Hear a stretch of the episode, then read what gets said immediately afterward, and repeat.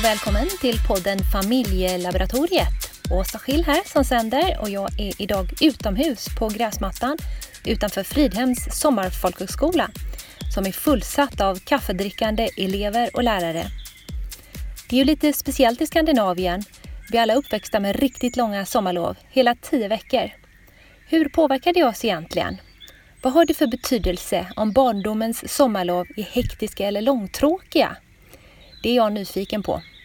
Jag har därför intervjuat Viktor Salman och Kalle Lundin som berättar om sina erfarenheter av härliga sommarlovsdagar och hur det har påverkat dem, Kalle. Kan du berätta lite om dina sommarlovsminnen? Man längtade ju alltid till sommarloven när man var mindre. Räknade ner dagarna och sen så fyllde jag år också. Jag fyllde år precis i början av sommarlovet. Sådär. Det kändes som det alltid var slut så fort. För att man hade så roligt hela tiden. Hur såg dina förväntningar ut? Jag tror det har varierat jättemycket tror jag. Men, eh, men eh, mycket att åh, nu har jag jättelångt ledigt. Nu kan jag göra vad som helst. Nu ska jag spela jättemycket fotboll och nu ska jag sitta och spela jättemycket Gameboy och allt man skulle göra när man... Jag tror jag var lite eh, mindre ordentlig på sommaren än vad jag var i skolan. Jag var ganska ordentlig i skolan och såg till att allting ja, gick rätt till och lämnade in läxor i tid och sådär. Hur tror du att eh, dina barndoms sommarlov har påverkat den person som du är idag? Jag tror att det har eh, lärt mig att uppskatta ledighet. Kämpa för ledigheten också tror jag på ett sätt. Gett mig eh, min väg in i arbetslivet och lära mig att jobba ihop pengar och sådär. Nu går jag lite längre bort här i parken där jag vet att Viktor sitter och fikar med sina vänner.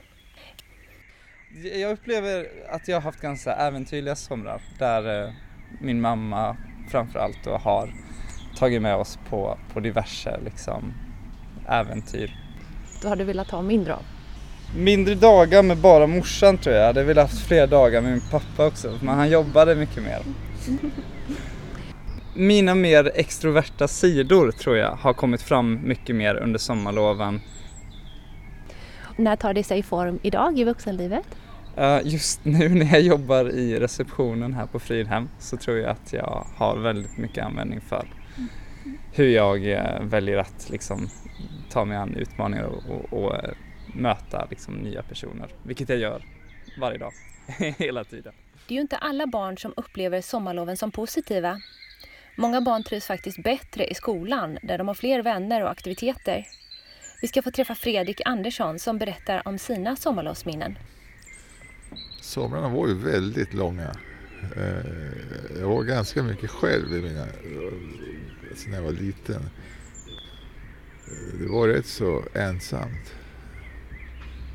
Och därför också blev somrarna ganska långa. Vi brukar säga det att ur långtråkigheten och ensamheten kan man se sig själv och så växer även kreativiteten. Är det här någonting som du kan känna igen dig i? Ja, det tror jag. Dels så skapar det mycket eh,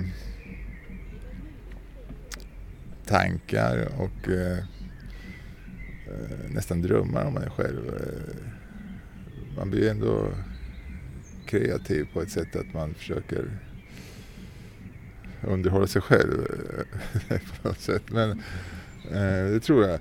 Och, och eh, ja, eh, eh, man skalar bort det som eh, man borde eller som andra tycker man ska göra eller som andra gör och, och så. Så det är klart, det, det, det tror jag faktiskt är så. På vilket sätt har, har du använt din självkännedom och kreativitet i vuxen ålder?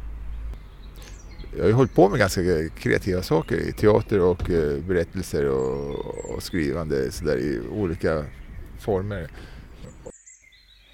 Nästa podd från Familjelaboratoriet handlar om föräldrarnas perspektiv på dessa långa sommarlov.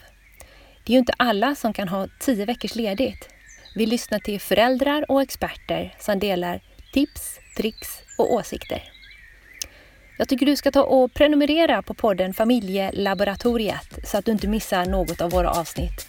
Läs gärna mer om oss och vår verksamhet på hemsidan www.familylab.se. Åsa Schill här som sänder önskar dig en fin och fortsatt dag.